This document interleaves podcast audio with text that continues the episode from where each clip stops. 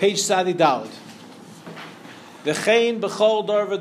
alfei Yisrael him rosh ha'amon v'amei. As we said last time, this is where we left off last time. There's many different types of souls. Even though all of the souls in the world come from the same source, okay, we all come from HaKadosh Baruch Hu's machshava, the highest point in HaKadosh Baruch Hu. Nevertheless, there are different types of souls. Some souls, like that of Moshe Rabbeinu and Avram Avinu, emanate from the highest points, meaning they're the Rosh, and then, and they're the Moach, Legabe, the Akev, those souls that are heel oriented souls, and that's like us, those that bring Mashiach. Yeah? No, even within our generation, there are souls that are higher level souls, and there are souls that are lower level souls. So it's a good question. A lot of people ask that question. I try not to get involved in answering that question because to me it's less relevant. Right? In other words, I don't have to sit there judging people and say, he's this type of soul, he's that type of soul. I know what type of soul I am. Right? I know I'm much more of the Akev type of soul. But there are words tzaddikim, right, throughout history, and even in this generation, that are people that you see that they're very clearly in a very different plane than the rest of us. What was that? I went to the Kotel history. Uh, I saw Rabbi was like the Chazan. He's crying the whole time. Yeah, okay, that's it, right. Which rabbi? Rabbi You went last night? You have to, you have to, you have to go see. You went last night? Yeah. It's a special thing to see. Yeah. So when you are in this world, there's one, there's one level of soul. Are you stuck at that level of soul? Oh, we're going to discuss. We're going to discuss exactly what the nature of it means to have a particular type of Does soul. regular person not have the potential to be like? Oh, very good, very good. So we're going to have to see what these things Is mean. one soul level better than the other? No. But each level of soul indicates a particular mission of that soul. You If I, understand? at, if I look at myself as an Akev soul, then I'd be sad. Then. Why? Why would Not you be necessarily sad to be an sad, but- Akev soul? To be an Akev soul is a big privilege. You're going to be the one that brings Mashiach. No, no. Not as within the generation, I can I can have, not I can have. Can I have the the self? I don't want to say that word either. It's hard to say. Yeah, you know what I mean, Rabbi? You're never going to be the type of soul that you're not. Meaning, you have to know who you are, but it's like this is who you are. There's no there's no switching from that. Now the There's question is something that you- how you can improve within that realm, but you're not going to be, you know, maybe you will be, but you're not going to be the next Lubavitcher Rebbe. You're not going to be the next, you know, uh, Baal HaTanya. It's not. Uh, that's not where we are. That's okay. We're not supposed to be. Does that make sense? When you say we're not going to be the next Bob Graham, We're going to explain. do you mean that you're not, we're not going to be specifically that in role? action, you can do the same actions. As we say, again, I don't want to get too far ahead of myself, but the actions of Tuvia can be the same exact actions as the actions of the Lubavitcher Rebbe. That's what's important. That, that, that, that both people can lead similar lives but have very different missions, as we're going to see. So when you say, I would never be the Bob Rebbe, or the Alzheimer's, the same thing as, you never be the same thing as random Joe Schmo on the side of the street, which is not our role.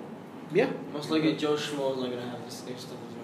Everyone's going to have something different. But even within the general spectrum, there are souls that are lower level souls and there are souls that are higher level souls. But lower doesn't mean worse, it means a different type of mission. A mission that causes someone to be lower in the world. Does that make sense? You hear what I'm saying? Aaron. So why, why is it that in most uh, Hasidic uh, dynasties that the uh, leader passes like through like a, a lineage? Meaning it's, it's it's by family or relation. Yeah, Does that mean in that specific family every every every soul is has the potential to be a tzaddik or no? It's just because some rabbis who. that's because how it is that they're wanting to, So- they want to so- keep power within the family. Right. So, uh, let's put it this way, right?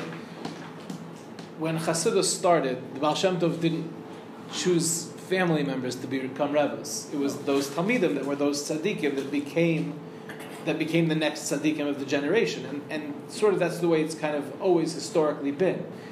Meaning, in the beginning, there was, was if you were at tzaddik, you were at tzaddik. If you weren't at tzaddik, you weren't at tzaddik. You know, I, I think that uh, Chabad is a very interesting case because First of all- one. There's, there's like in right now has a split because there are two people who can't agree on who's the. Which Okay, so I'm saying without without getting involved, let's say in specifics, right? Because that might be less valuable to us. But let's take when I ask my cousins, why was the why was the Rebbe chosen, even though he was the younger son-in-law, right? Because the Frierdiker Rebbe had two son-in-laws. The, pre, the sixth Lubavitcher Rebbe, was called the Frierdiker Rebbe, had two son-in-laws. The Lubavitcher Rebbe was the younger one, and it wasn't like it wasn't like he was expected to be the Rebbe. He was the younger son-in-law. He was working in the naval yards. He was an engineer. He wasn't like they weren't expecting him to be the Rebbe. So how did he become the Rebbe? So the answer is because everyone decided he was the Rebbe. You know, it was like he was the one who they turned to to become Rebbe. That's what made him, so to speak, Rebbe. In other words, when you ask, if you ask like a real Lubavitcher, why wasn't the older son-in-law the Rebbe? They're like, because he wasn't. You know what I'm saying? It's the person that you turn to that you identify as the tzaddik that you want to be connected to. You're right that the notion of father to son, there might be something in the fact that like a certain type of soul gives birth to a certain type of soul, perhaps, but it's not really the way it started, right? The Baal Shem Tov was said, okay, you guys are tzaddikim, go spread the message of tzidkus. That's really the way it's supposed to be. Okay? Okay. Weiter. Now, so in every single generation, Yesh Roshe Alfei Yisrael, there are those people that are the leaders of the gener- generation. So there are people that are higher and there are people that are lower. Some people are the regular, plain people, and relative to those people, there are people that are leading the generation, Rav Chaim Kanievsky, leading the generation, right? And they are kilu, the mind of the generation, as opposed to the akev of the generation. V'chein nefashos legabe nefashos. Every single soul, each on its level. Now here's, we're going to start to get into the anatomy of the soul, and this is very So wait, important. The, Yeah. the mind generation is the one that like, you know CEO, the one that thinks, and the akev is the one that does all like does all the, does all the work, all the movement. That's right. That's why. That's right. That's exactly right. That's exactly right.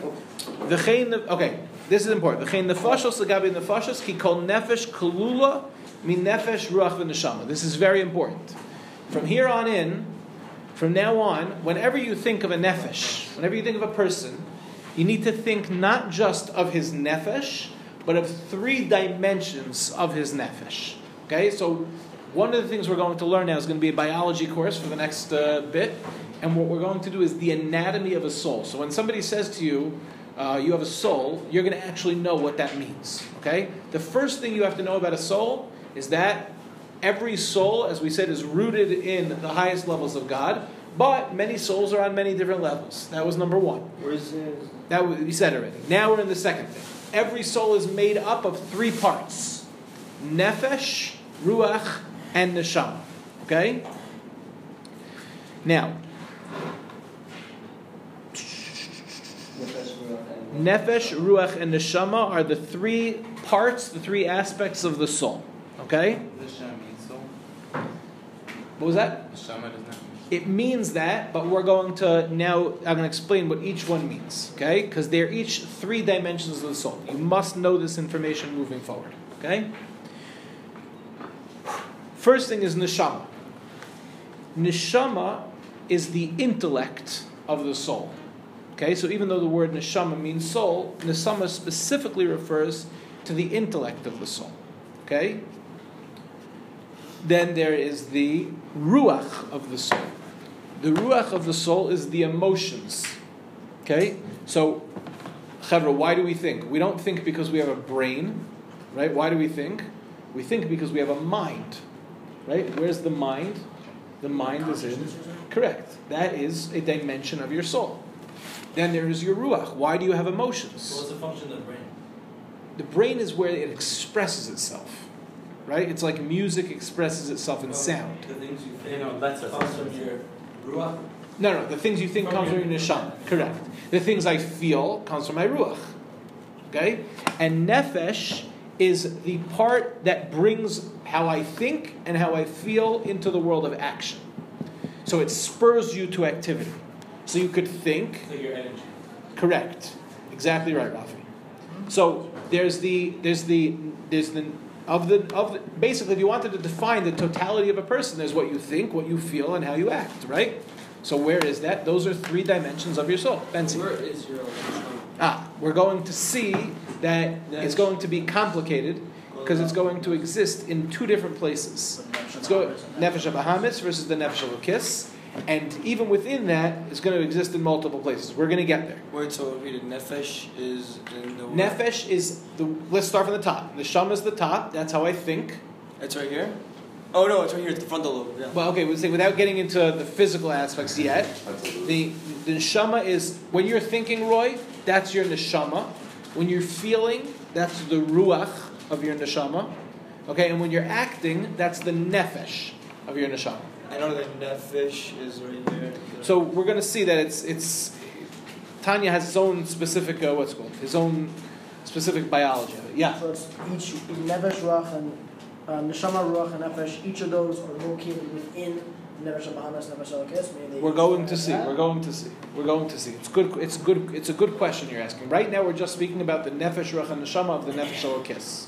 Yeah, Why is it that when you die, your neshama goes to someone else's um, body? that's a big conversation. We're not ready for that. First, we have to find out what the neshama is. Then we can see what Gilgula mean. But it's a good question. So far, so good. Now, But like, what? Why is there a nef? Why is there? Wait, no. There's. Why is there? A, uh, yeah. Nefesh is no. The shema what you think, and then there's the other one. But why is there the third one of what you do? If what you think and what you feel makes you do what you do. well, that's that's the point. It's not that simple. You- uh, Dobby, with me? The um, sorry, it's distracted from me. The um, it's not so simple that you just do it because you think it. You're just used to thinking that that's true. But the only reason that you do that is because you have a part of your soul already that does that. Right? In other words, without the without the nefesh of your soul, the neshama would not express itself. It's because you have those things that it does that. Right? And not and by the way, not every time we think something does it automatically right? Does that automatically lead into action? How many people here know something to be true but don't do it anyway? What do you Well, uh, that's because there is, in a certain way, the, the neshama is disconnected from the nefesh. Okay? you know something to be true?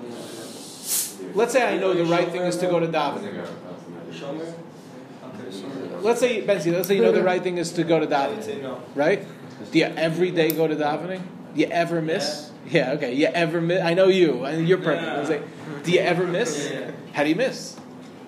You know it's true. I also miss. What's the? Say, we know sometimes things are to be true, right? Because we're human. Disconnect from the nefesh and the neshama. Sometimes we feel something, but we can't bring ourselves to act on it. Like I really like someone, but I can't tell them. Right? Yeah. Well, which one of these do malach Or do they have any of them? Which one of them actually do any particular action? Like, do do angels like have? Uh, angels is a big question, Michal. We're not, we're not holding there yet. But just for you, when you do something right now, what you're doing right now, that's nefesh. You know what I'm saying? Okay. Mikol makom. Shoresh kol ha-nefesh ruach u'neshama kulam meirosh kol ha-madregos ad sof kol dargan. It's a very big thing the Alter Rebbe is going to say now.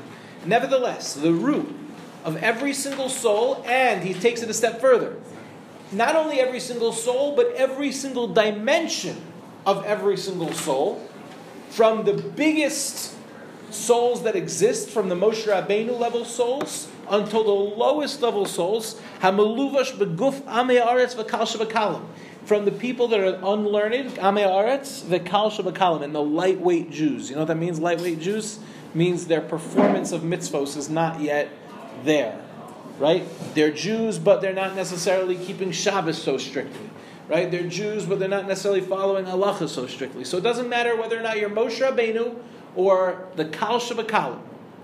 Every single dimension of your soul, Ruach, Nefesh, Ruach, and Neshama, Nimshach Mimacha Elyon, ultimately is connected back to the highest point within God, Shehi Chachma Ilah Kavyachar. Remember we said, where does the soul come from in God? The soul is not a creation, but rather it comes from the intellect. Yeah? So you're saying everything just comes from the same place. So, right. So, even though we could look at two different Jews and you could say that guy is an unbelievable tzaddik and a Talmud Chacham and he's doing everything right, and that guy is pushed off the derech, you should know that in their shoresh, both on the level of nefesh, ruach, and neshama, they're connected to the same exact spot. Now, that's strange, right? Because if you connect, let's say, something to, a, if you connect two light bulbs to electricity, right, you would imagine that they would do the same exact thing. If one of those light bulbs is sputtering and the other one is not, right? So then you have to ask yourself why. Aren't they both connected to the electricity? Must be something that's going on on the other end of it. But the Alter Rebbe say you shouldn't look at a Jew. See, this is already why you need to know this because it's huge. You look at a Jew and you say that Jew is one of the Kal Shabakalim. He's a lightweight Jew. He's not coming to Minyan. He's not. He's not. When he's at Minyan, he's not davening bekavana. So you could look at him and say, ah, lightweight Jew, right? Or you could say he is as connected to God as the biggest tzaddik in the world. Now, practically, what's going to be the difference? Your options. in other words, if I know about myself that even in my most Good low butt. moments I'm still connected to God, what's going to be the way that I treat myself? With dignity and respect. But if you think that you're not connected to God, then you're going to be ashamed of who you are. I'll give you one better. Let's say you see somebody and he's doing the wrong thing. How do you treat that person? And there's two ways of treating that person. One way of treating that person is, oh, look at that guy. He's a rasha. He's terrible. He's disgusting, right? You would never speak that way about somebody that you knew is connected to the highest points of God. I have a question. Okay. Let's say, I don't know, personally something that like I, I could deal with with my own. I don't know about other people, but let's say like I'm conscious that I'm doing an avera. How many people do that? How many people are conscious that they're doing an Avera and do it anyway? I'll raise my hand high for them. Okay? so you're not alone. and like I have like a hundred percent like it just it's just emotional over intellectual decision based making, right? Right? So like after that Avera, honestly, I like I might I, I think I can make the argument that I feel worse than someone who doesn't know because ignorance is bliss and I know that I just did such a terrible thing. That's true. I'm conscious of it. Right?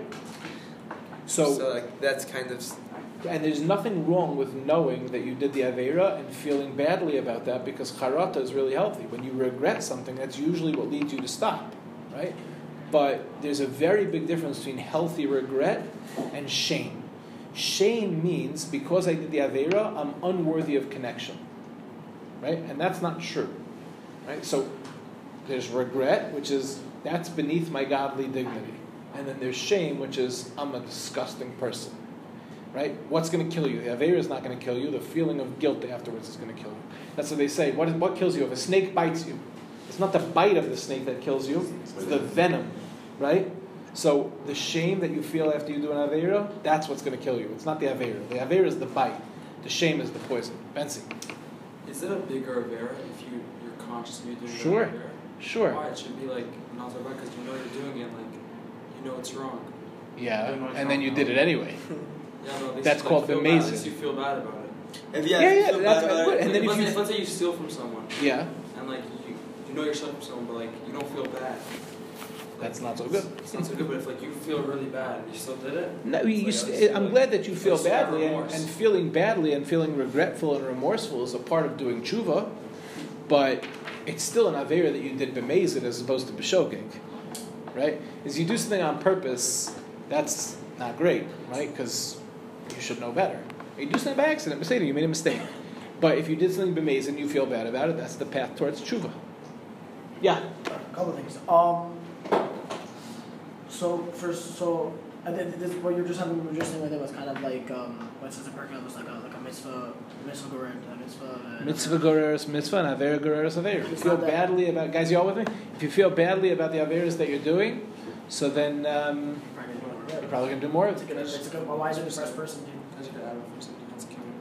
Yeah, no worries. A wiser depressed person do things that make you more depressed. It's because it's a, it's a, That's right, of course. Um, what was I? Um, oh, so if we're all connected, like using the, the, the example of the the lamp that's connected to the, to the outlet, right? Yeah, So if we're all getting, if we all have the potential to get the same voltage, and it's all from the same source, and it's all flowing to the lamp, really the lamp is what's not broken, but not at 100% peak capacity, right? mm-hmm. If we were to make it 100% peak capacity, then why is there still a divide between different types of souls? that's exactly what we're about to discuss.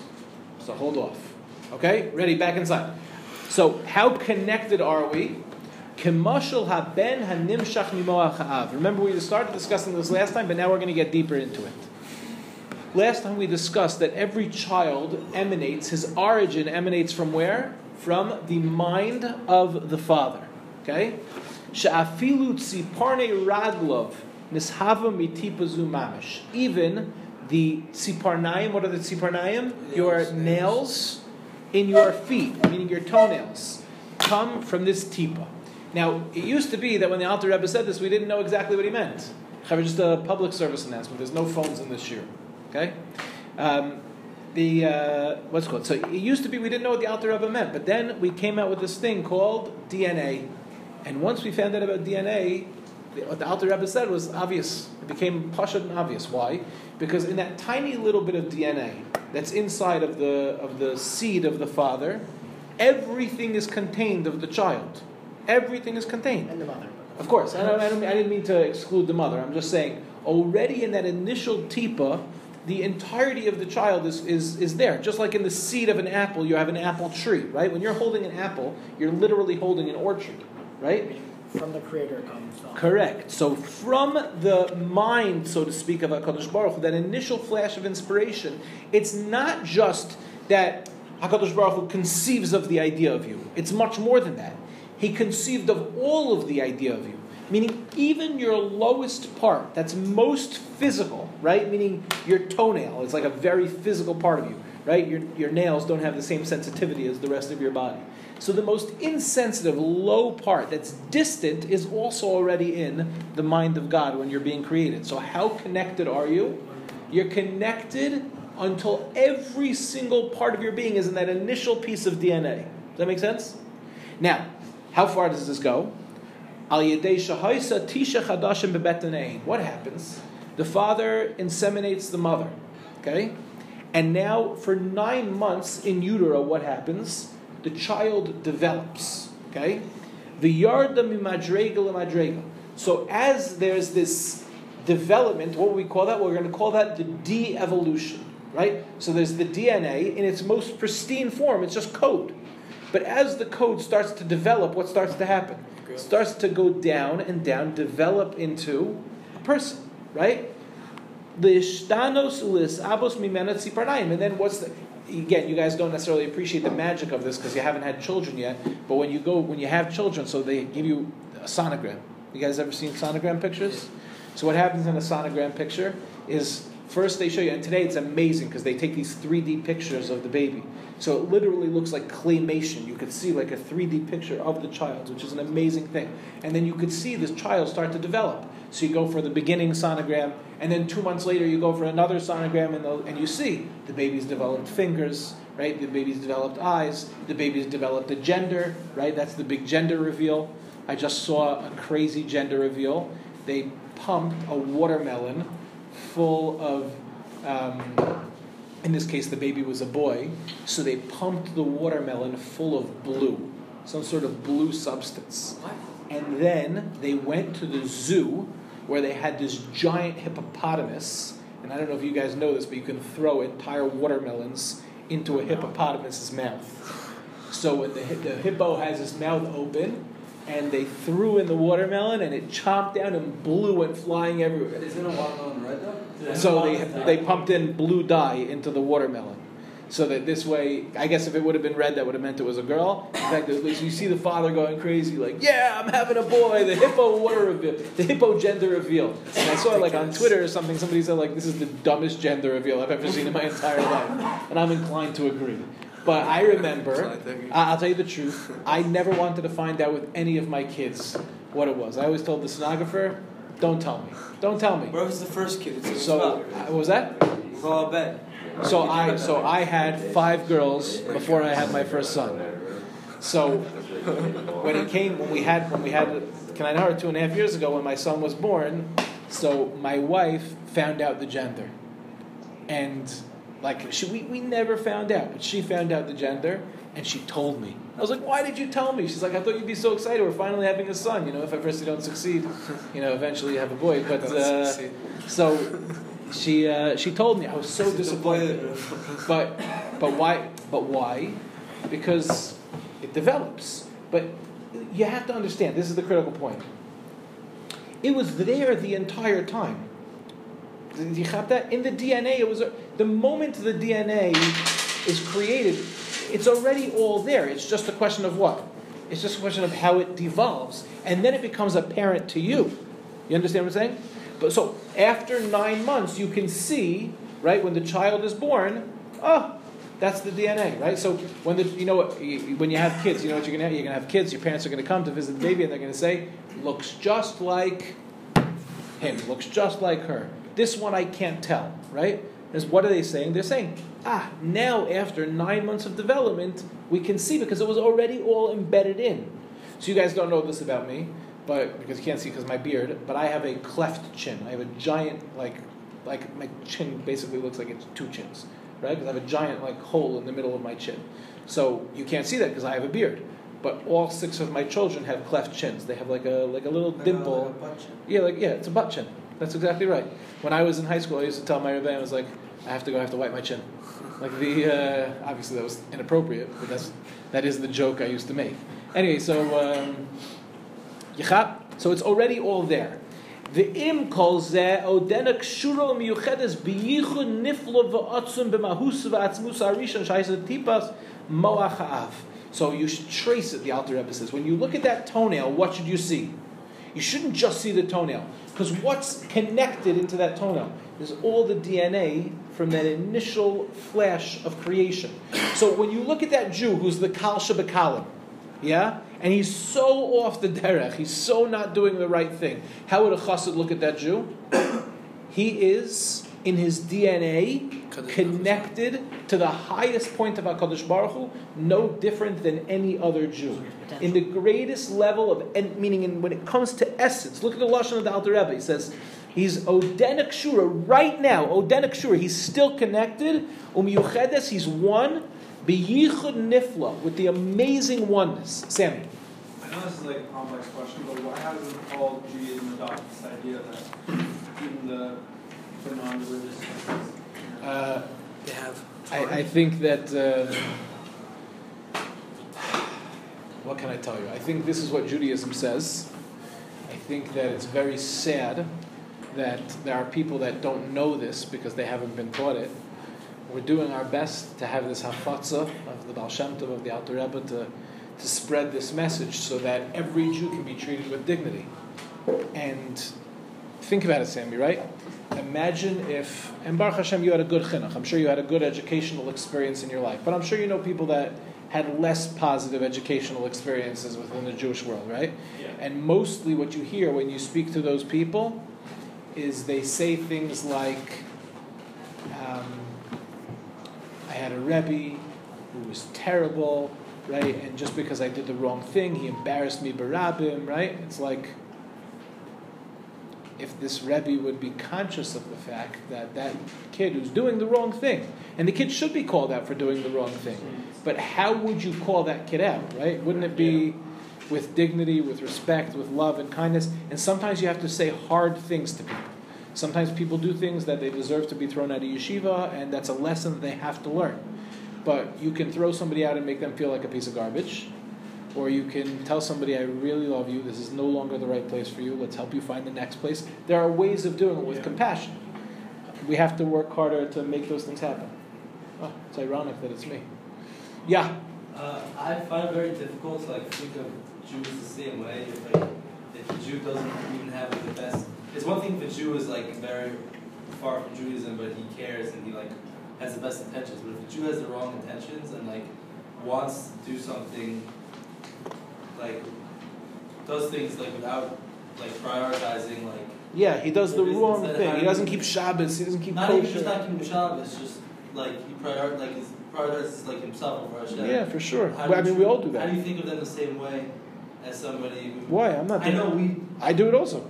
Yeah, but I mean somebody more extreme who. Why? But what's the difference, really? Right? Because Rafi, what you're saying is so important. Like we all care. We all care about Judaism. Do we? I, I think we all care about Judaism. I think that's why we're here. I think when we do the wrong thing, it's often because not because we don't care on like a general level, because in those moments we didn't have our priorities right, right? So really, the difference between me and that person is just a question of degrees, right?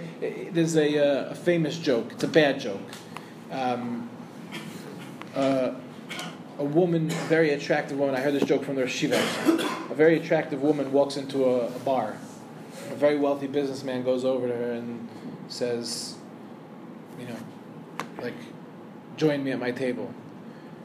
But I'm being sneeze about it. So she, he said something much more extreme than that. So she slaps him across the face. He walks back to his table. 20 minutes later, he comes back and he goes, I'll pay you $100,000 to come to my table. So she says, A million. So he goes, Okay, well, now that we've established what you are, let's negotiate. Right? Because she's saying a minute ago, she said, I would never come back to the table. But for a million dollars, I'll come back to the table, right? So now we've established you're a Zaina. let's just. Uh, So expensive as well. yeah, so now we're just seeing, are you high priced or not, right? So the guy who's doing the Avera, right, and he's doing the extreme Avera, he's like, you know, he's like, I don't care about God, I'm just worried about my own pleasure. I get it, right? It, what's really the difference between him and me? You understand what I'm saying? What's critical is that if I, let's say, if I am more in touch with my Judaism, right, then I mm-hmm. have an opportunity to share that with him. But he's never going to want to hear that from me as long as I'm looking at him and saying, You are so far gone. We don't want to speak to people like that. Think about the Rebbeim in your life, the ones that were really impactful. You know why they were really impactful? Uh, because they believed, like fundamentally, he's still good. And by the way, we all love that. Those are the Rebbeim we really want to be connected to. We don't want to be connected to a Rebbe that's never going to give us Musar either, because that Rebbe doesn't really believe in us either. He's just there to make us feel good.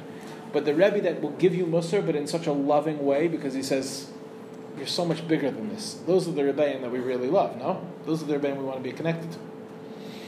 Yeah, something slightly controversial that I might be hated on. sure. Um, but I think I think one of the reasons why people who are not from like a very Hasidic bent and who don't grow up with this attitude might have like a, a view that like Rafi is or Shalom is that like that it, it makes you feel better about your own Judaism when you can look at somebody and say like how not not in that, not in such a derogatory way, but like you look at somebody and say, oh, they're screwing up. Look how good that makes me at my own Judaism. when in reality, if you have the Hasidic view, much harder to feel good about your Judaism because you always know there's so much more room to improve. A second motion. There's a there's a famous story in Chabad, and I, I, I think I'm getting the names right, but it's very possible that I'm getting the names wrong.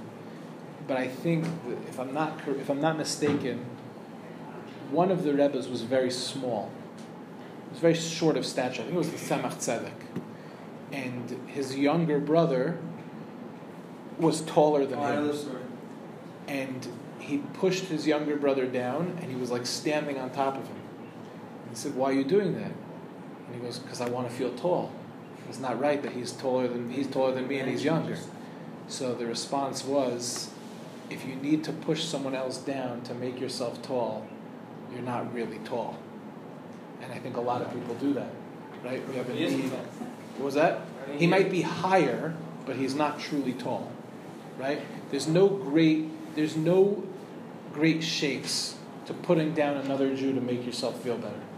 And in Chassidus, we would never want to put down another Jew because that would be putting down HaKadosh Baruch Hu himself, because every single Jew is intrinsically connected to HaKadosh Baruch Hu, to the highest point, Nefesh, Ruach, v'Neshama.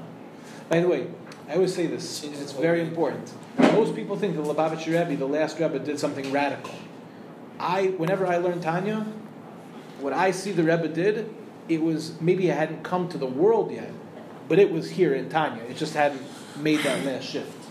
Okay, weiter. V'gam achshav baben.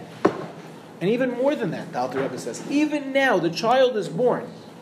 In nikas hatziparnayim, the growth of the fingernails, the chayusam in their life, nimshechas me'amoach. It comes from the moach. It comes from the mind, meaning our capacity to grow. It comes from the mind. So we're always connected. We're never disconnected from God. And all the growth, even though you might look like now you were born, now you're separate. Everyone, stay in. I know it's long days. Yeah. Um, it might feel like you're separate, but your growth is still because you're intrinsically connected to God. Meaning if you have tall parents, you'll be tall. Right. Kideisa begemara, as the Gemara Nida says, Loven shemimenu gidim va'atzamos v'tziparnayim. Kamo shekasu beitz chayim, shara chashmal, b'sov levushim, shal adam arishim, gan eden, shayu tziparnayim, bechinas mach tavuna. So the Alter Rebbe says here that in the Pnimius there's a connection between the tziparnayim, between the fingernails, and between the moach. Why? In the, in the, in the fingernails, the tziparnayim, in the pnimius, in the inter, in the inner essence, in the inner understanding, there's a connection between the fingernails and the moach, because the moach is the mind. Because the levush of Adam Harishon, guys, notice that Adam Harishon before he was before he did his avera, No he was made of what? Anybody know? His body was made of fingernails. His entire body was made of fingernails. The Gemara says. How's that? Sorry, in Pirkei DeRabbi Eliezer, that's what it says. What does that even matter? So you're used to you're we're gonna explain what it means in a second, but you're used to seeing a person and seeing skin and fingernails. But Adam Harishon, his skin was fingernails. So Okay, hard. meaning what was that? So Correct, and that was and that was his levush, meaning Adam Harishon had no need for clothing, right? Because you need clothing because your skin is sensitive. He had no need for that because his levush, his clothing, was one with his fingernails, and that's what it means that they were both uh, they were both naked, right? What does it mean they were both naked? They were naked in the sense that their their their clothing was their skin. So yeah, they had like a shell. Correct. They had a shell. That's exactly right. And in it, what was that? What was under that? Skin, I guess. Whatever whatever they are. What's I mean, all the stuff. skin? I mean, are we to interpret this literally? Is almost uh, So so so the so so in physical so in Eitz so in Eitz Chaim, what it means is it's um, there's a specific koach, a specific power that's called tvuna, okay, which is you guys we're going to learn about this chachma, bina, and das, but we know that specifically the fingernails come from this part of bina. So what the Alter Rebbe is saying is it was specifically taking right the tzipornayim because the tzipornayim are already connected in pnimius atayra is already connected to the mouth, is already connected to the mind. Okay, so just to sum up everything we've done so far, so we can move on. What's Yeah. that saying that Adam Rishon? I mean, he was he was he was at a stage where every single part of his body was connected to the mind, Correct.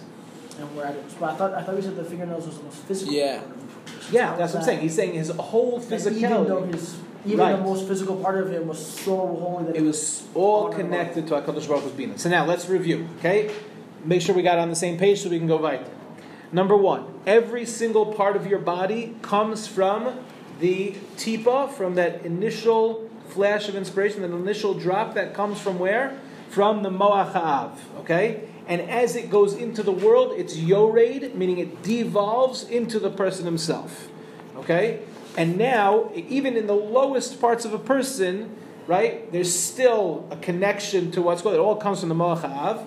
And even after birth, even a- it's still the entire life force comes from that initial flash of inspiration. So there's always a connection between the father and the child. Meaning, you're born, right? You're a tiny little baby, but you're still growing. Where does that capacity for growth come from? It's that initial DNA, right? That initial DNA that is you, right? Not only does it devolve into your personhood after you're born after nine months, but then it continues to evolve, right? As you grow taller and as your body extends and your body grows and all those things, you're always connected to that initial point of life that comes from the moach of the father. So you're never disconnected. Make sense? So it's like passive growth that comes from the bottom. What was that? The passive growth. Correct. Correct. Correct. Okay. Now let's bring it home. V'kacha mamish kaviyachol b'sherish kol nefesh ruach and neshama shel kol Yisrael l'malo. B'yiridasu mimadrega l'madrega al yidei eshtalshlus ha'ilamos. Atzilus b'riya yitzira asiya. Mechachmasu yisbarach. Okay, I'm going to have to introduce you in order to. I'm not even going to translate yet. Let me give you a couple of points of introduction, things that probably you don't know. And from these points of introduction, you're going to learn a couple of things. Okay, first of all, when HaKadosh Baruch Hu created the world, there is what we call a Seder Hishtalshlus. How many people have heard of Seder Hishtalshlus before? Okay. Seder Hishtalshlus means a chain reaction. Do we have a marker in here? Scared me. Scared you? I was like, I don't need it. Just say as follows. the butterfly um, effect or whatever it's called. What was that? Similar to like the butterfly effect or whatever. Hashem creates a soul when he creates a world. The world. When HaKadosh Baruch Hu created the world, he actually didn't create one world, he created four. Our world is the lowest level of a chain reaction of what we call four worlds. This is called a Seder Hishtalshelis. A Shalshelis is a chain. Okay? So I want you to think of a chain. Four links in the chain. One, two, three, four. Now, what's important is each chain is linked. The bottom of one chain is linked to the top of the next.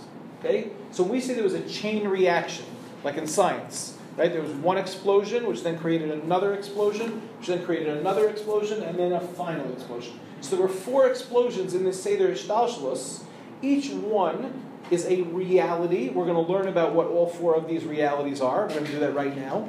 And each reality gives birth to the next reality. So each one is connected. Okay?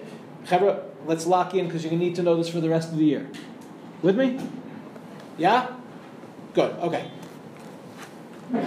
Not only that, I'll get you one second, Sammy. Not only that, but not only are the four realities, but actually every single one of us connects to these four realities every single time we daven. And I'm going to explain what that means as well. Sammy, before I start, you want to ask? Yeah, I was gonna ask, where does the initial like reaction start from, like first? Okay. So the first thing is God.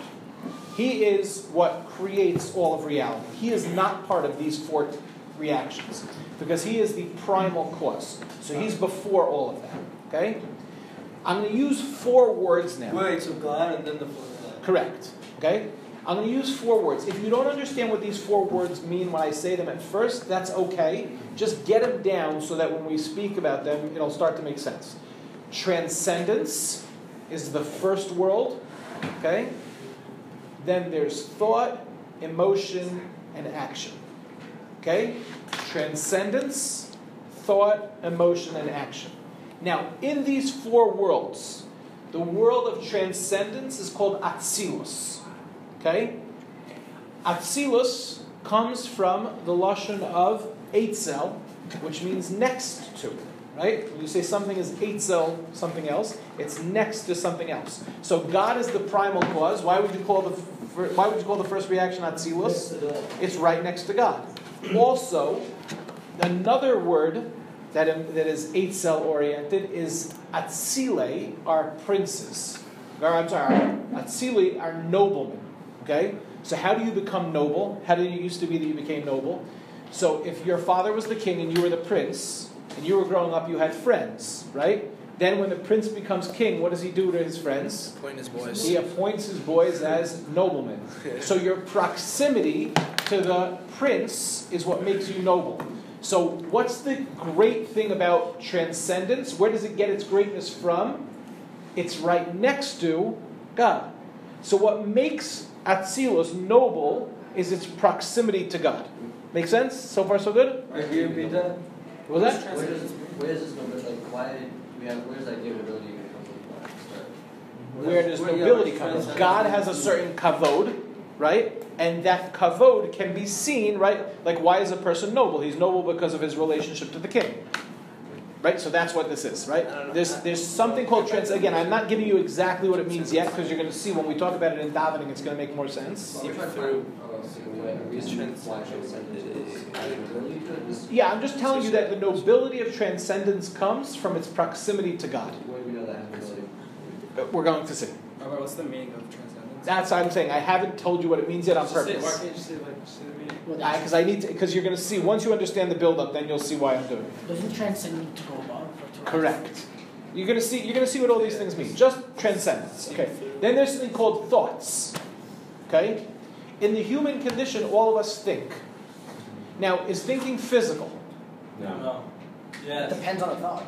No, it's not your It's brain not tangible. physical thing. Oh, no, it's not. So, every one of us here knows that I can't touch my thought, right? But I can measure a brain wave, right? So it's not physical, but it's not not physical either. It's kind of light.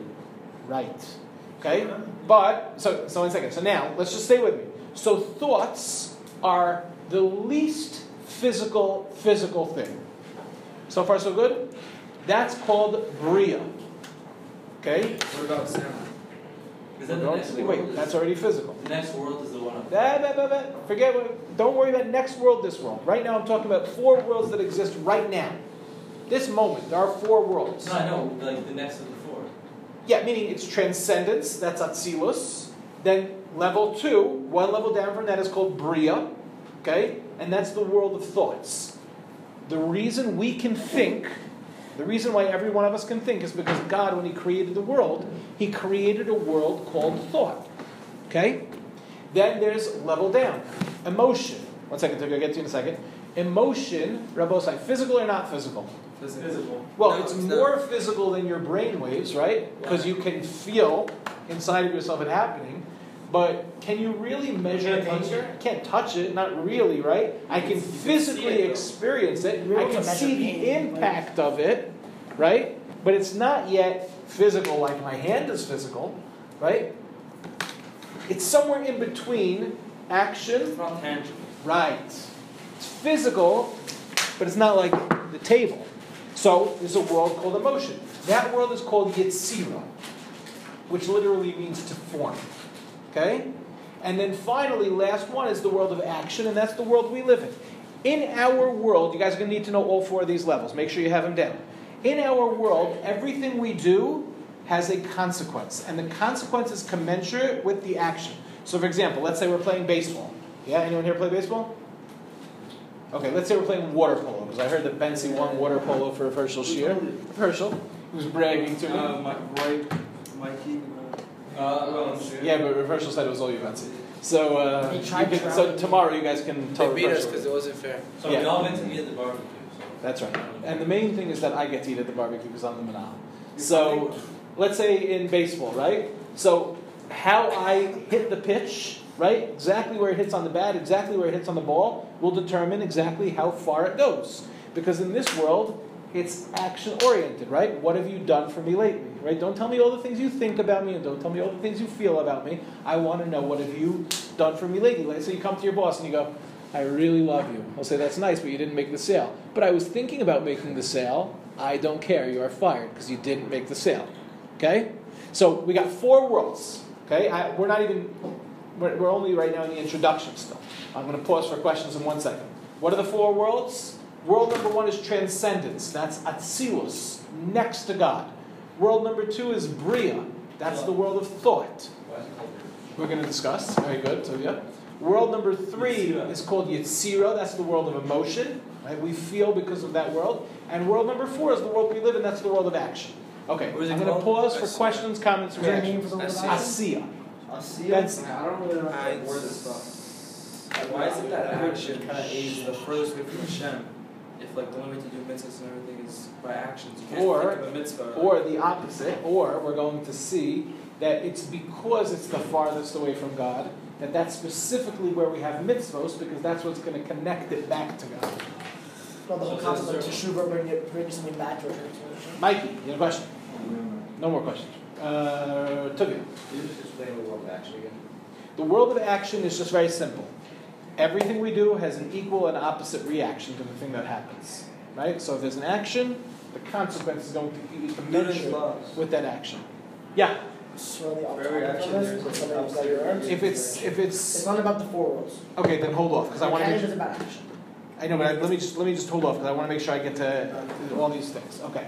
So far, so good. Is everyone clear? Is anybody missing any information? Okay. Now let's take it the next the next step. Past action. What was that? Past action. No, we're going back now and we'll explain each one of these levels on a deeper level. Okay?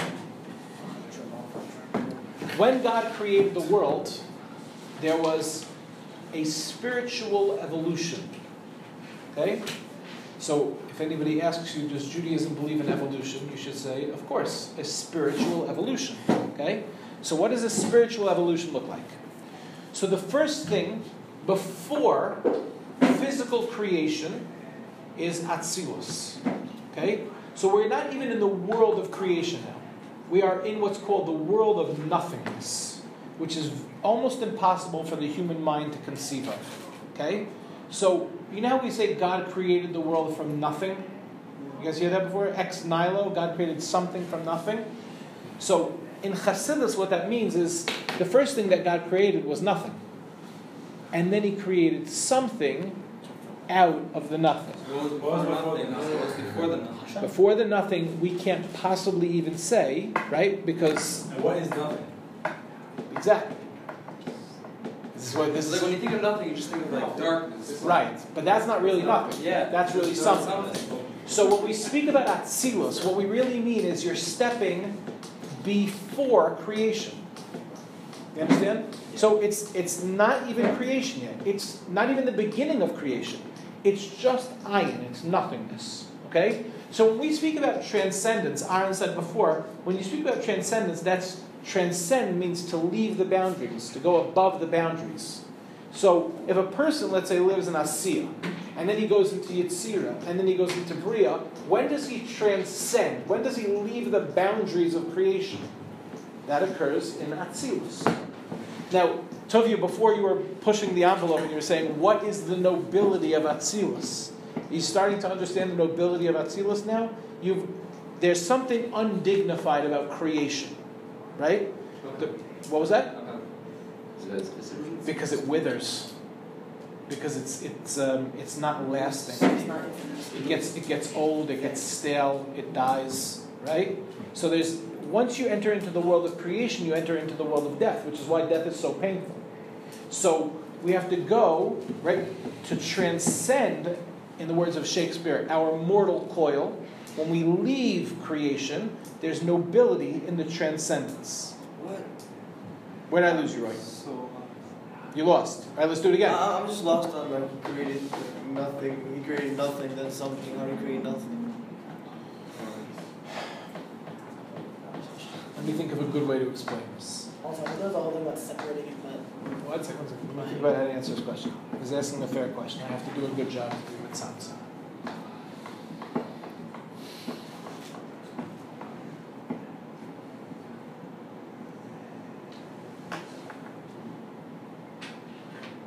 Think about it like this. It's not going to be an exact mushel, but it'll be close. Do you ever plant anything? Like in the ground? When you plant, so what do you do? Take the seed, put it in soil, put the soil on top. Right, but before you did any of that, you dug. That was the very first thing you did, right? And then you had a space where there was nothing. And then what'd you do? You dropped the seed in that space. Then you put all the somethingness back, right? But within the nothingness is where the seed went, right? Okay. So if God wants to create. I know, I know, I know, I know, I know. That's what I'm saying. It's very hard to conceive of this because usually we're used to thinking of nothing within the context of something, right? But the beginning of something is nothing. Now, I'll tell you why it's very hard to understand. I'm going to say words that you're absolutely not going to understand. That's okay. There's nothing about nothingness that implies somethingness. Every time I say that, nobody understands what I mean. Yeah. There's nothing about nothingness that implies somethingness. meaning that we have a world concept about nothing really means. Meaning, let's say, I, you know, let's take this table, right? If I looked at a piece of wood, you could say that the wood, right? The table is already implied in the wood. All you have to do is what? Reveal it, right? So let's say, for example, the great sculptors throughout history, what did they describe themselves as doing? They said, I wasn't so much shaving down the stone as revealing the statue that was already inside of it. You guys ever hear that before? Right? So Michelangelo, when he described the making of the David, he said it was like the David was in the stone. He just had to uncover it. Right? So in the, so when, when a sculptor looks at a piece of stone, what does he see? Potential. He see because it's already there, right?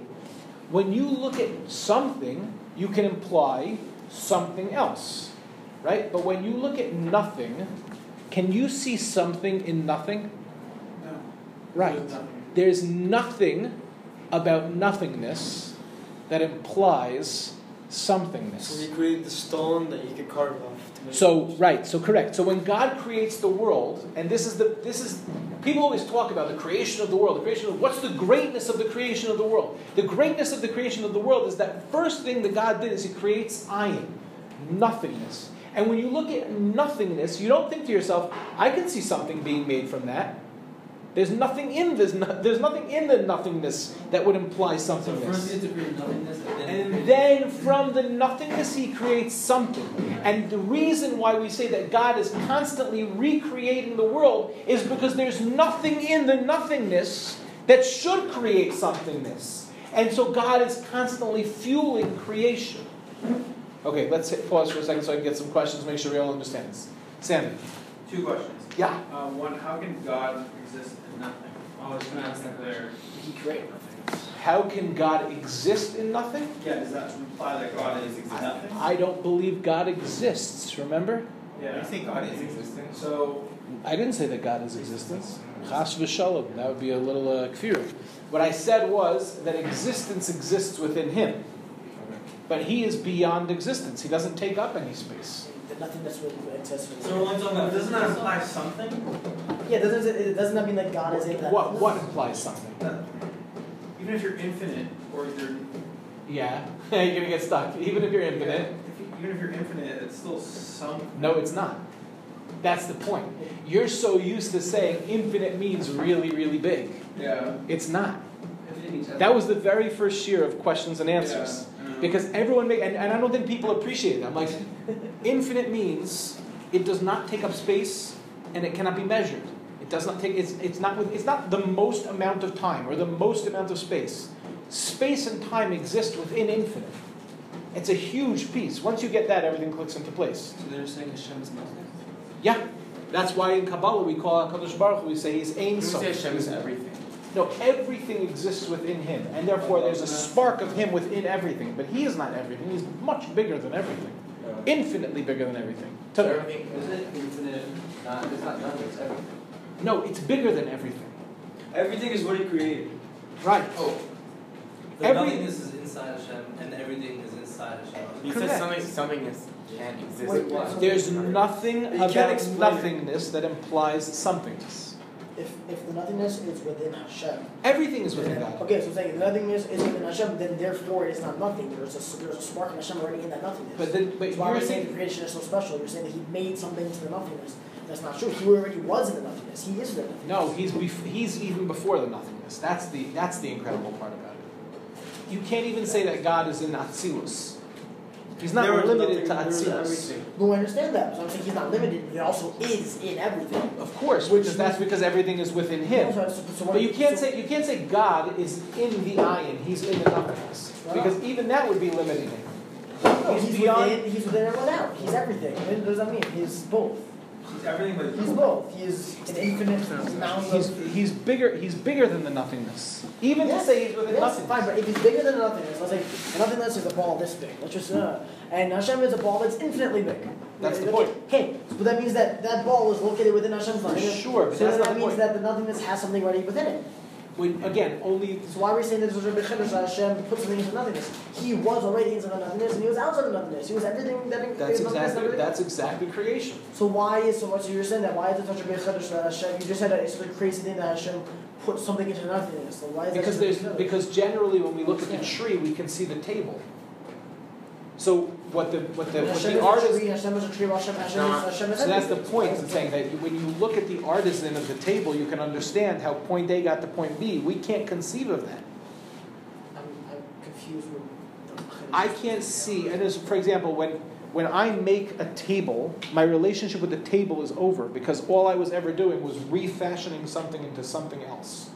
Creation is not just refashioning something into something else. Continuous It has to be. I have to. I, as the artisan, in this case God, has to constantly fuel creation because there's nothing about the, of the nothingness Creation that exists implies the outside something. That's exactly right. Sammy, what came before nothing? nothing. No. Nothing that I could But possibly then how is explain. nothing? This how is is it. it How's created? nothing different? You you know, you know, you know the flaw in your question. The flaw in your question is because you took time, right, and then you said what came before time. There's nothing. I can't describe before. So then what differentiates that point in time? That's what I'm saying. But, It's uh, time. you Here's the see, point in you're saying that you just well, you you just did it. You fell into the trap, right? How did God exist before time? No, time exists within Him. He If is not created bound by something, then time. that's an action. That means that there was a certain point where the action took place. Relative to you, the person that lives within the time that He created. Wait, what is what is nothing? Meaning, look maybe like? time has always existed and it Oh. never exists. Hashem doesn't matter. Darkness. Yeah. So what does that mean he created nothing when there was nothing there before? No, your experience of nothing is only within the context of something. You don't have a true experience of You it. have like a dark room. I'm going to explain. But basically, Mike, this is what I want you to understand. When you think of nothing, people keep saying darkness. I That's understand- wrong. I understand what you're saying. I'm Yeah. saying if he created nothing, then that, like, there was nothing that he didn't, he didn't do anything. No, that's the point. He created nothing. How could you How- create how- nothing? Create nothing. I mean, I- nothing was a new concept before he created it. What does that mean? Like, if not, if I want to say if nothing existed, then that means if nothing existed, that means nothing, nothing existed. Meaning that if nothing existed in the sense that it's really hard to, That's It's no really hard to explain. existed. Remember, we don't know what and he created- that's why. That's why. Remember, I told you guys I want to work backwards for a particular reason. This was the reason. If you give me a chance, I promise you it'll, be, it'll all be clear at the end. There's a reason Is to there no say clear that way to no thing that there's just that no thing existed and that something called nothing was a thing that he created. Yeah, but it's even, we're going to see it's even going to be more than that. Okay. How are we doing so far? So level number one is called ayin. Atzilus. Mike is shaking his head. He's already off the derech and said he's a from Hakol. I sent him off the derech. He's done with Chassidus. Here we go. it's, it's, Was, is this why if transcendence that's what is works for you, man. Is You this, know, why whatever. transcendence, The, um, is this why transcendence is the highest level? Because you're going closer and closer to Transcendence Out of the means physical? I left the world of the physical and I've entered into the realm of nothingness. It sounds more esoteric than No, it is. wait, you can't leave the world of the physical. Before the physical was the transcendence. That's exactly right. It's really- Like really start So I'm leaving the the world of the world is like world transcending into the world of nothing. So, so you're kind of you kind of you're reversing Adam's mistake. Yeah, we'll see, we'll see, we'll see. Okay, how we doing? Adam's mistake was in the world of action. Eh, And it was Oh, in the world of maybe. Bria and in Yitzira and in Maybe he created the world of action by making. it- How we doing? Remember, because Chilling. you said he Chilling. brought, brought us Good. forward and touched up. So I got. I, I think I. Okay, I don't want Mikey to go off the derech, so let's keep going, yeah? Did we read this paragraph yet? Not yet, relax, one second. I know How long was that? Okay, guys ready? Okay, eh, I, I, I'll tell you what, what time is it? Five thirty now. Okay, once we finish this, we're done for the day. Okay? Once we finish this, we're done for the day. Let's see if we can pull through. You with me? Okay, I got some renewed energy. Oh look, it's almost five. The end is in sight. Okay. Eric Gilmore's right here. What is that? As I said, as soon as we're done with this, we're done with that. Okay. Mama didn't raise no fool. Now, just all the stupid see if you can follow the chain reaction. Level number one is Atzilus, that's the world of Ayin. Level number two is Bria. Why is it called Bria? Because Bria is Creation. Bria. This is the beginning of creation, the beginning of the physical. Remember, I told you guys before? Thought is the least physical thing, but it's still within the world of physical. So, that's identified with the beginning of creation. Now, when there was creation, the first thing that came in was matter. Not matter with Oh, like form. when, when you say God created the nefesh ha Elohim, is that God created it through thought. Right, but I'm saying, but, So He created the second world. well, not exactly. Because that's what we mean when we say God's thoughts. He made it now we're speaking about Shabbat. our thoughts. We're speaking about our world, not God. when we say that the Nefesh But we weren't created then, right?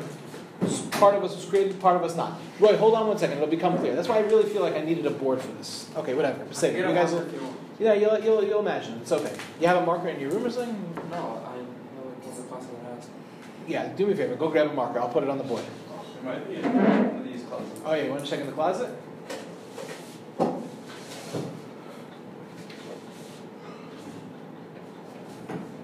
Okay, let's see. I'm going to keep explaining until you come back, but I'll, I'll, I'll wrap it up.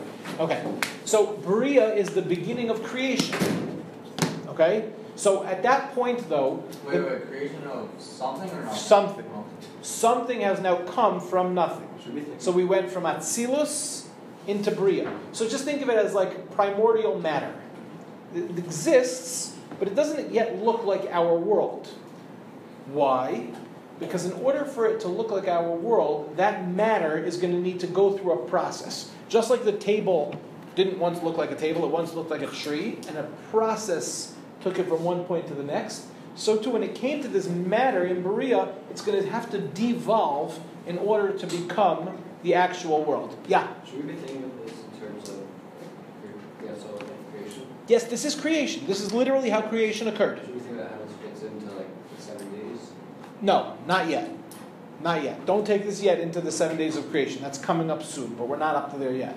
Okay? Right now, just four levels. Okay? So the highest level is transcendence. The second level is the beginning of creation. It comes from the nothing, but it's already the beginning of creation, but the, fo- the matter does not yet have form. Okay, then we go to Yetzirah. What does the word Yotzer mean? Creation. No, that's what Bria means. Bria means to create. What is Yotzer? To fashion or to form. So what do we do in three? We form. Now watch this. Let's see if you can follow this. Oh, we think of something. And it's like when you write an essay. Yeah. It comes from nothing, and then you Very good. You you think about it, and then you put it into those little bullet points, and then you write it. Yes, exactly right. And those bullet points are what we call emotions. And I'll show you how it works. May expand on this. What was that? Seem to be expand on this. Yitzira, Yitzira is where you go from your intellect to your emotion and then into the world of action. Guys, what is That's how you emo- come in a verb. what, what, what, what is emotion? What does the word emotion mean? From nothing. Emotion means energy in motion, right? If you think about something and then you feel about that thing, that's when you perform.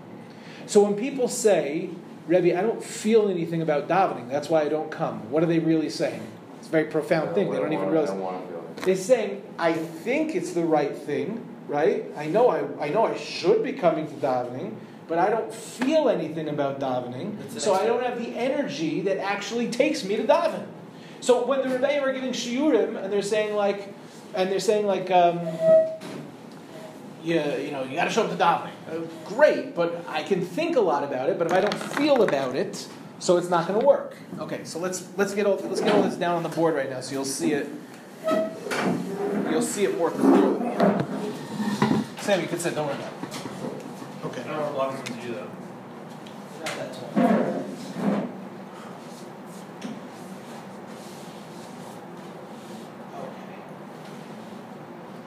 Okay. Atzilus. What do we say Atzilus means? Since Okay. To tra- this is level number one. Okay. Means to transcend.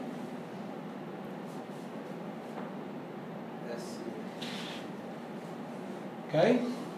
Atzilus means to transcend. And what do we call this, guys? This was the world of Ayin. Ayin means nothing. It's not before creation.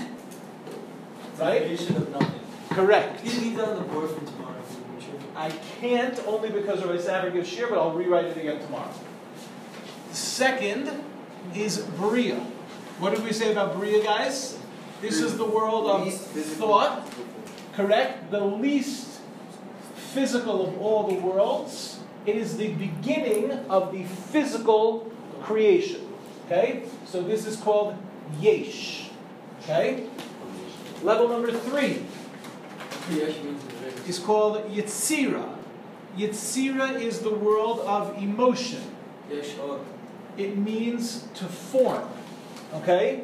So it is called Yesh May Yesh. Something from something. The last position. some- ah, Yesh May Yesh. One second. Guys, think about it like this. These are the pipes. Yitzira is the pipes. If I've got water, okay? If I've got water at point A, and I want to get water to point B, so what do I need to build? I need to build a pipe for the water to go through. What happens if I don't have good pipes? Some of the water may get here, but some of the water may go in a lot of different places. Okay? So Yitzira is the formation of these pipes to make sure that the Bria will end up at level number four. Okay? Is it just not, it's not really a world, it's more just like a transfer point? Well, it, it, it's a world in the sense that it's the, it's the channel, right? It's the, the pipes in your house are important. If you don't have the pipes in your house, everything is going to go all over the place. it's the connection. Correct. And that's what emotion does. Emotion connects our thoughts to our action. And that's the final world, which is the world of Asiya, which is the world of action, and that is the world that we live in. Okay? Now, this is the cool part. If you followed everything we said up until now, this is just the it's the finality. This is where the yesh becomes actualized. Okay? This is where it becomes real. Right? This is this is the real. This is everything you can touch and experience in this world. Okay? Now, let's pretend for a second that we didn't grow up as Orthodox Jews, because that often gets in the way of our things, right? If I was describing to you a religion, okay, I would want a religion that would speak to me on all the levels, right? I would want a religion that said, let's talk about what's actionable, what's emotional. I would want a religion to talk about how we think. I would want it to be intellectual, but I would also want it to include transcendence. Buddhism. Why would you want to put transcendence? Yeah, why would you want to? Ah, we'll see in a second. has to What does that even there has something higher than the, than, than the human, than the Buddhism. human experience, because else it doesn't really. There is a. I promised you before, I promised Betsy that I would answer what transcendence Do looks like in action. Kabbalah and other crazy stuff? We have it much better than they have. Um, so it goes as follows.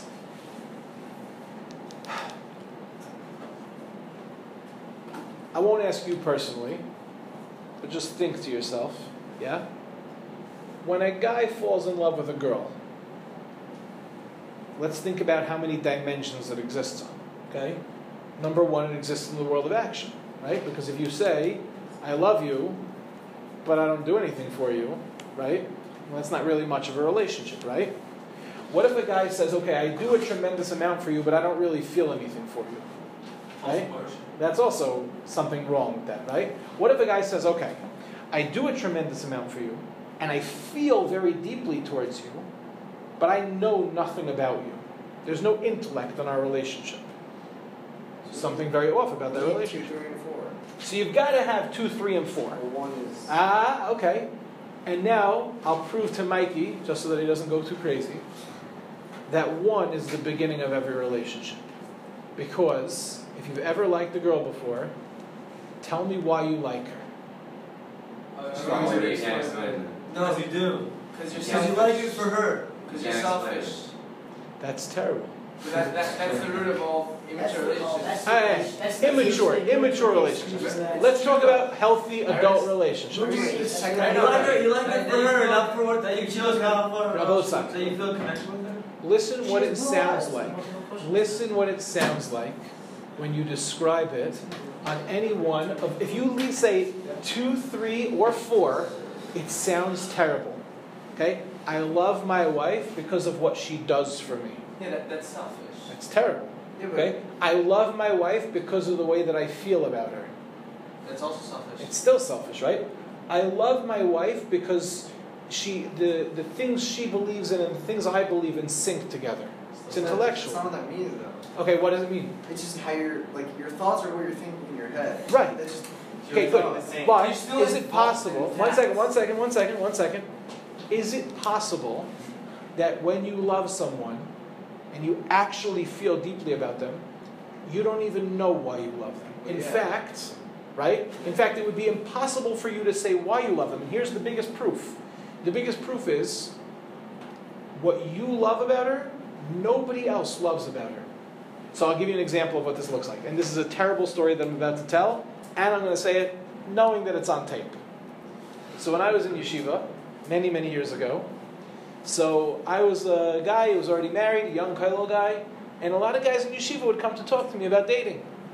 So, you know, guys, struggles in dating, you know, where should I go, and do I like this girl, should I marry this girl, shouldn't I marry this girl? So I was like, I was like an address for those things. So one guy who constantly spoke to me about his dating life came in one day, big smile on his face. He says, I met the girl I'm going to marry. We had our first date last night. That's it. This is the one. I said, Really? He goes, Best date ever. Now, I don't think he's ever going to listen to this tape, but just in case, I'm going to change a little bit of the details. So I said, What was so special about the date? He goes, Oh, we got a, we got pulled over by a cop, and this is like a little bit of the truth. We got pulled over by the cop, and she told the cop off, and I loved that. Like she was like she stood up to the cops. It was like, okay, marry like a thug, but okay, you know, like uh, it's fine, whatever works for you. So I started asking him the regular questions that my Rebbe taught me to ask. I said, "Do you have the same value system?" He goes, "It was amazing. Like everything we were discussing, we wanted the same things." I said, "Great." Said, "And." Um, I said, and like personality wise, you feel like you got along with her? He goes, the conversation was so flowing, it was amazing, it was like, it was just perfect. I said, and you're attracted to her, like physically, she's beautiful? He looks at me and he goes, she's drop dead gorgeous.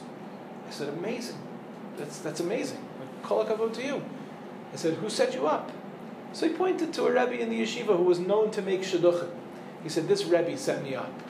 I said, Wow, that's amazing. This Rebbe, he's just got a golden, he's got a Midas touch. He like, he somehow, he sets guys up and it like works. So later on that day, I saw the Rebbe and I said, I heard you got another shidduch. I heard that like the first date was amazing. He goes, yeah, it was like she called me up. She had the best time ever, and he had the best time ever. Like after our first date, it was like fireworks. So I said, Rebbe, he told me ashkafically they were on the same page. He goes, yeah, ashkafically they're on the same page. I said, Rebbe, he told me that like just personality wise it flowed. He goes, yeah, it really flowed. I said, Rebbe, he told me she's drop dead gorgeous. I'll never forget. He grabbed my hand like this. He grabbed my hand and he pulled me out of the beis medrash. And he pulled me into a side office and he said to me, I used to go by Matt, that was my name growing up. I didn't change to Mordechai until I you know, moved to Eretz. He said, Matt, this is the ugliest girl I've ever seen in my entire life. I said, What are you talking about? He goes, This girl is so ugly. I was afraid to set him up with her because I thought he would never speak to me again.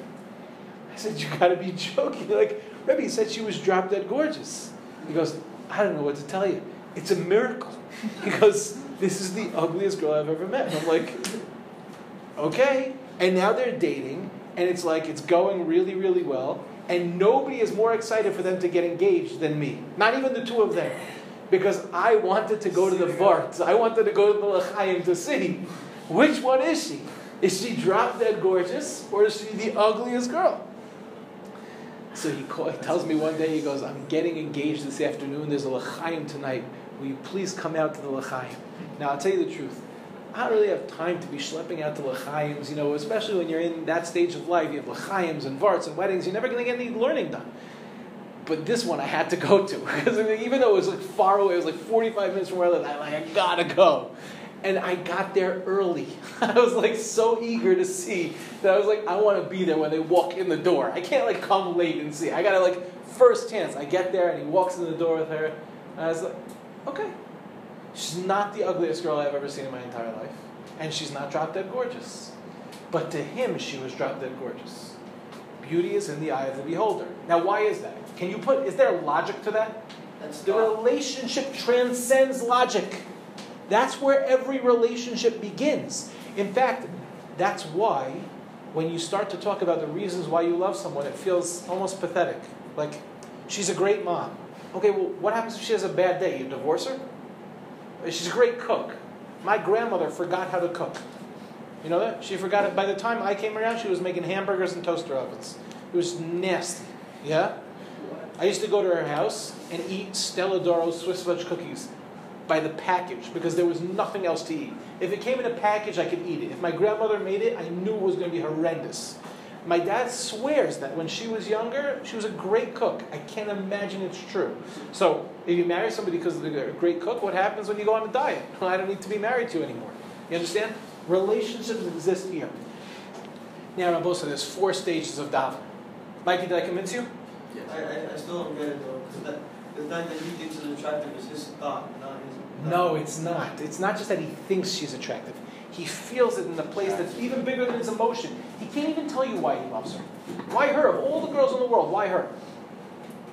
You know, I once saw, I was walking in an airport in Florida, not in Miami, in Fort Lauderdale, and a very famous, at the time, she was a very famous um, supermodel. She was a swimsuit, uh, what's it called, like a Sports Illustrated swimsuit issue cover. Was walking through the airport in Fort Lauderdale, and she was very tall and very graceful. And I remember thinking to myself, yeah, I don't like, like, you don't really feel anything because it's just like a magazine cover. I'm sure there's somebody in the world that feels very deeply about her. Was that? I'm sure there's somebody that feels deeply, but I didn't feel deeply. That's just like you could say. I could see that there's beauty there, but that's not the same thing as attraction, So right? real. I love that. I, I, Does that make sense? Sammy. It seems very dangerous though to say that all relationships uh, But attraction begin is as emotion. emotional. Because like, someone knows how doesn't know how to express why they love? Ah, ah. Comes along Sammy and he asks the most amazing question. Rebbe, how do I put words into something that is beyond words? It's the challenge of every relationship. And here's what happens. When you start saying I love you, it falls so much, it falls so short. When you actually really feel that, and then you try to put it into words, you can't possibly capture it. And so, what have we done throughout history? We wrote poetry and music, we made art, right? We did all these things in the name of love that cannot possibly be expressed. So, you could say the things you love about your wife, but here's the thing part of the reason you love your wife's cooking is really because you love your wife for no reason at all, right? It's not that her brand, like I love it when Rebbeim brag about their wives cooking. It's like my favorite thing in the world. You gotta come to my house. My Rebbe makes the best challah. First of all, calm down. Your Rebbe's challah is like every other Rebbe's challah. She just puts in like that much more sugar or that much more. It doesn't really make a difference. At the end of the day, it's challah. It's mediocre bread. Let's put it what it is, okay? I love challah. Don't have to rip on challah. Okay, but let's just be real. Your Rebbe does not make the best challah in the world. The fact that you're like walking around going, my Rebbe, calm down. Right? You love your Rebbe's challah because you love your Rebbe, right? And, and the things and the things that you love about your Rebbetzin, by the way, like all those cute little things that you love about her, nobody else likes about her. That's why you're married to her. In fact, when we're around it, it can be very awkward and uncomfortable. Because when we see people expressing themselves in public in things that are beyond words, which means private, it's like, ugh, why are you doing that? So, for example, I know a Rebbe and I didn't know this at the time because nobody warned me, but I know a Rebbe that is head over heels in love with his wife, even though he's been married for over 20 years. He's still like a little gaga teenager. Now, apparently, there's a thing with this Rebbe don't get rides with him. He's not a Rebbe in our yeshiva.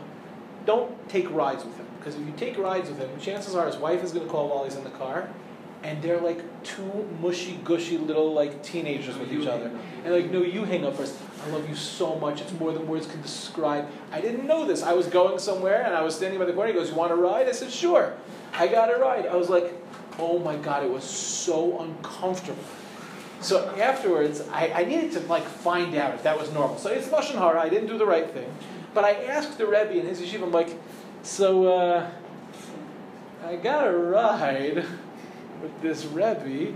And he goes like this, you took a ride with that Rebbe? Did his wife call? And I'm like, oh my God, is that like? He goes, everybody knows you don't take rides with him. It's so deeply uncomfortable. And now, this Rebbe that I asked about it, so we always have a thing whenever we take a drive together, and some of you might know him, that's why I'm not saying his name. Whenever we take a drive together, and one of our wives call, what we do is like we'll like hang up the phone with our thumb without the other person realizing, and we'll be like, no, you you hang up. No, you hang up. I love you the most. No, I can't stop it. You know, like, and obviously we've hung up already, but it's just so deeply uncomfortable, right? Because you can't put words to it. And actually, that's the best part of a relationship is when you don't try. Right? Because the more you try to limit it to the words, it's like it falls short. That's why it's so dangerous to say "I love you" all the time. If you use it carefully, then it can become something very powerful. Like You convinced me about this with uh, the whole girl situation. Yeah. Not like, the whole God. Well, let's think about it. Is there a part of you that would love not to be Jewish? The answer is yes. Yeah? Because you wouldn't have any responsibility, right? Uh-huh. And yet, but you would have responsibilities towards Judaism at least, right? But the truth is, you may not even have any responsibilities at all, because if you're not Jewish and there is no God, right, then you can really do whatever you want. You want to marry somebody, fine. You don't want to marry somebody, fine. You want to spend your life with somebody, you want to you like them today, you don't like them tomorrow. What's the difference, right? Once you introduce God into the equation, you introduce obligation. We don't want to have obligation because we have bias, so we prefer not to believe in it. And yet, an amazing thing. There's a part of you that's still sitting here today. Now, why is that? Why are you attracted to the notion of being passionate about Judaism, even though you're not? There's a part of you that would love to be passionate about your Judaism. Maybe you're not. But that part of you, it's illogical. It'd be easier to throw off your Judaism. Why are you so attracted to God? You hear what I'm saying? There's al- there's Make sense? There's also a benefit. Yeah, I think it's For sure there are benefits. One second. There's so For logical- sure there are benefits. so, so logical. But none of those benefits, and Mikey knows this internally because I saw his face moving while I was talking, none of those benefits are what we're talking about. There's something about him, there's something about all of us in this room, that we would do even illogical things if God asked us to. For example, and this is something we've proven time and time and time again throughout history. You take a Jew who's kal shabakalim, not involved, put him in a situation where he can die for Al Kiddush Hashem, and he will. And it's a crazy thing. People who were not like observant Jews at all said, "No, I'd rather I'd rather die than violate Shabbos if you put a gun to my head." Same thing that makes those Russian Jews come to shul on Yom Kippur. Why are you coming to shul? You don't come to shul the rest of the year. They're hedging your bets. No, so that's the thing. They're not. That would be that would be bria.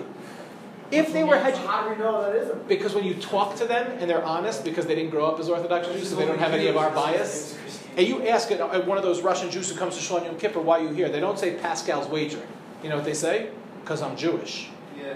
And then you say, so if you're Jewish, do it the rest of the year. But that that's already like Asiya. They're already holding. Well, I don't. I don't think I do it anyway. What do I do that's illogical? you? You're here right now. Yeah. Are the only Because I think because I think it's because I think it's. I mean, I don't want to say Pascal's wager because it's a very base way of looking at like. I don't life think- in general. right. Like, to a certain degree, that is You can have- like I don't. I don't think that a life without a higher purpose is a life worth living. Good. Who told you that? Obviously, the teachers. But you can. Like, No, no, no, no. But who? But who told you that? Myself. I look around the world and I Who's the self that you that told you that? My, Because there are plenty of people that.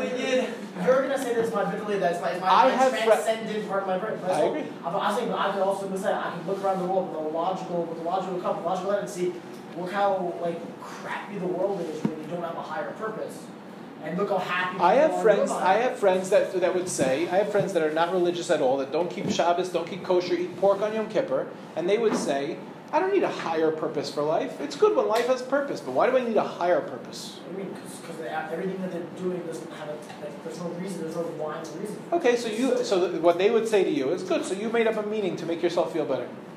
That's that's what I'm saying. That's where that's what I'm saying. We have to find a proof against that. Like, Right. So you, so you're saying I. So this is what you're saying. I don't really believe in higher purpose. Where your door doesn't really matter, is what I'm saying. Right. So you're saying I don't really believe in it. As long as you, as long as you feel you have higher purpose, you're going to do better things in life than people who don't. Good. So what you're saying is this: the only reason I believe in higher purpose. before the transcendent. Right. So, but the, but here's the thing: when you walk an old lady across the street, you're not saying to yourself, right? Yeah. Is you're not saying to yourself, really, I don't need to walk this old lady across the street. But the world is a better place when I do. So I'll believe in a higher purpose. I'll walk the old lady across the street. No, you just take her bags and you help her across the street.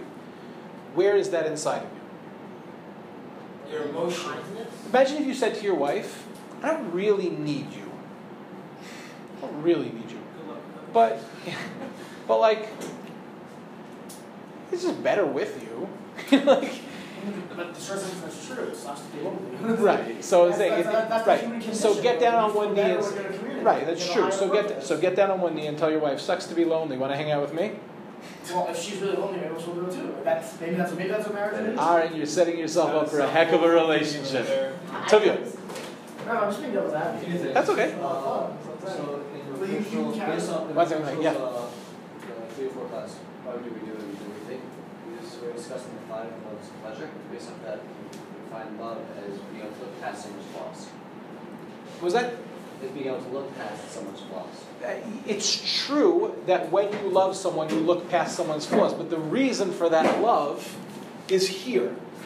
But he seemed to. Then why else would you look past he someone's understood I- I don't- was that when you can look past someone's flaws, and when you get that point in your relationship, and you are able to look past someone's flaws, that's where you can love. And that's That, that happens that happens to be true, but he's not he's not addressing the question of what the source is for that love. It's the, way I interpret it, that it's the way that, the effort they put in, and uh, the source that the effort they put in. And, understanding. Yeah, I don't know if I I don't know if I fully agree with that. Okay, guys, tomorrow we're gonna pick this up with davening.